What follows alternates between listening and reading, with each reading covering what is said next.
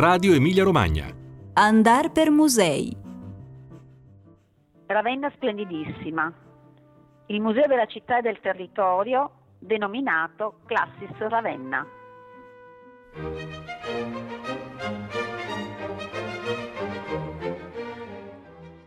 Cari ascoltatrici e cari ascoltatori, visto che il 18 maggio è giornata consacrata ai musei, non potevamo scegliere il momento più adatto per ricominciare a trovarci parlando, tra le tante cose, dei musei della nostra regione.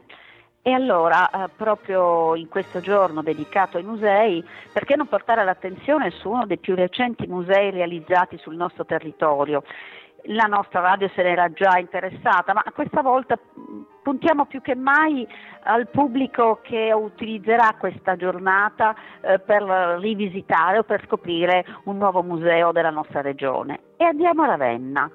andiamo a Ravenna, più precisamente andiamo a Classe, quello che fu il suo porto nell'antichità, eh, che prese nome proprio nell'età romana dalla flotta. Flotta in latino si dice classis. Questa flotta fu costituita dall'imperatore Augusto, che aveva qui stanziato le sue forze e, manter- e si manterrà questa realtà portuale fino all'epoca bizantina. Eh, costituirà sempre la, uno scalo portuale di grande rilevanza, esaltato anche dal ruolo di capitale dell'esercato che la città di Ravenna ricoprirà. Ravenna è stata una capitale, una capitale importante ed è una città che costituisce col suo patrimonio antico, con ciò che ci propone, anche un modo per riflettere e soffermarci su una delle componenti così importanti di quella che è stata l'età romana ehm, per la nostra storia, eh, un'età che ha visto tanti sincretismi e appunto Ravenna si propone come un crogiolo di etnie differenti perché eh, dalle diverse province dell'impero qui giungevano i militari, eh, questi alla fine del loro servizio appunto nella flotta succedeva sovente che qui si stabilissero e l'eterogeneità delle provenienze si traduce anche in un sincretismo di religiosità. In quest'area sono attestati culti orientali che rimandano al mondo siriano, all'Egitto, province dell'impero, come pure le maestranze che hanno fatto di Ravenna una città di forte impatto architettonico e decorativo provengono spesso da luoghi diversi di un Mediterraneo che veramente era un mare in cui la convivenza, l'integrazione erano cifre costanti di questa lunga civiltà, della civiltà romana. E il trascollerare dall'età pagana a quella cristiana lascia ancora una volta qui una ricchissima testimonianza nella quale il patrimonio artistico eh, sottende anche una complessa vicenda politica e religiosa. Dunque il museo di Classis, Classis appena fuori dal centro urbano della città. Eh, dietro la nascita di questo museo, museo della città e del territorio, si snoda mh, mm, non soltanto la storia plurisecolare di questa città, ma anche una vicenda recente, fatta di scelte culturali, di una progettualità che mh, si confronta con le, la realtà sociale, con l'economia, con i flussi turistici. È un modo di riconsiderare un po' tutta la mappa cittadina, l'intreccio tra architettura e eventi storici e rimane fondamentale il fatto che questo museo sia stato collocato non in un um, contenitore tradizionale. Il museo si colloca innanzitutto all'interno dell'area del parco archeologico, ma uh, crea un forte appunto, elemento di, di confronto e di comprensione, di compenetrazione con la città. Si realizza infatti negli spazi che fino ai primi ottan- anni 80 del secolo scorso furono sede di uno stabilimento industriale, lo zuccherificio. Questo assorbiva un'importante realtà lavorativa. Eh, generazioni di romagnoli, non solo di ravennati, hanno lavorato qui, hanno contribuito alla vita economica non solo della città eh, col loro apporto. Poi però eh, sappiamo, subentrano le crisi, c'è stato un successivo degrado e abbandono di quest'area e tutto questo aveva fatto sì che questo luogo restasse un po'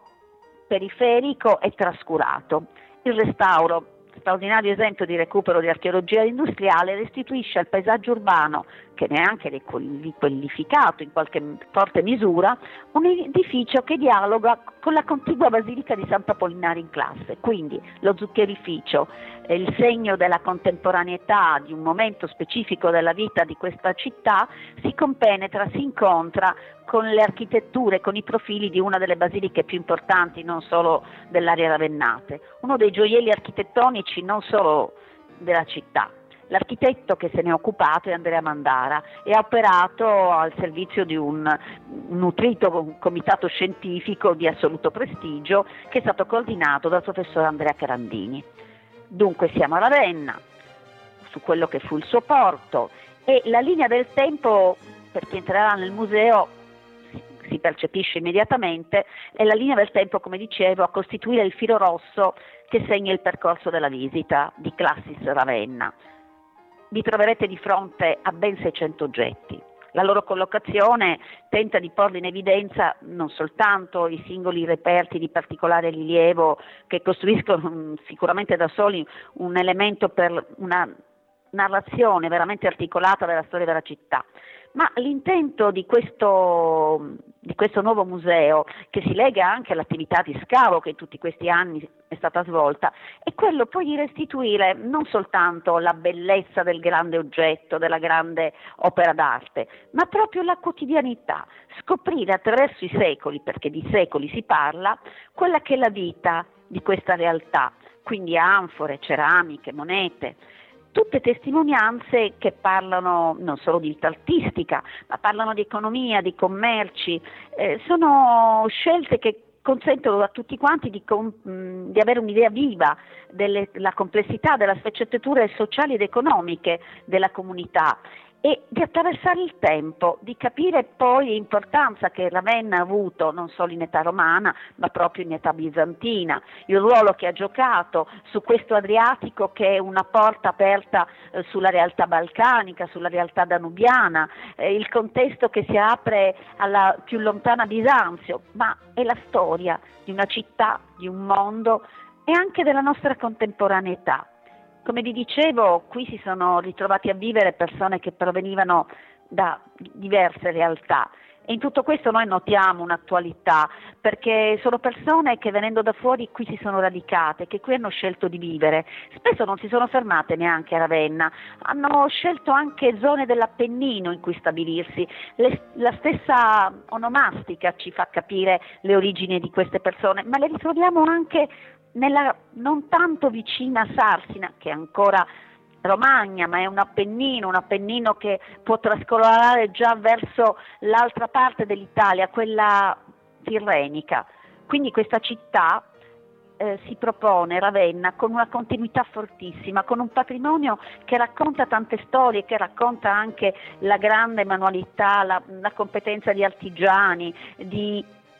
non noti come nom- nomi singoli, ma di una compagine che ha mh, poi ri- rivissuto le sue competenze nel tempo. Anche oggi Ravenna è la città del mosaico, ma sono state le maestranze dell'antichità a portare qui quest'arte e queste maestranze spesso arrivavano dall'altra parte del Mediterraneo quindi un museo nuovo, un museo importante, un museo che si lancia come ennesimo ponte tra le due sponde di questo Adriatico e questo Adriatico rientra poi in quel macino nel Mediterraneo a cui tutti apparteniamo. Allora, una visita importante, un luogo da scoprire per capire meglio Classis Ravenna, ma per capire meglio le nostre radici, che sono quelle che ci permettono di proiettarci anche nel futuro. Buona vista a tutti da Valeria Cicala.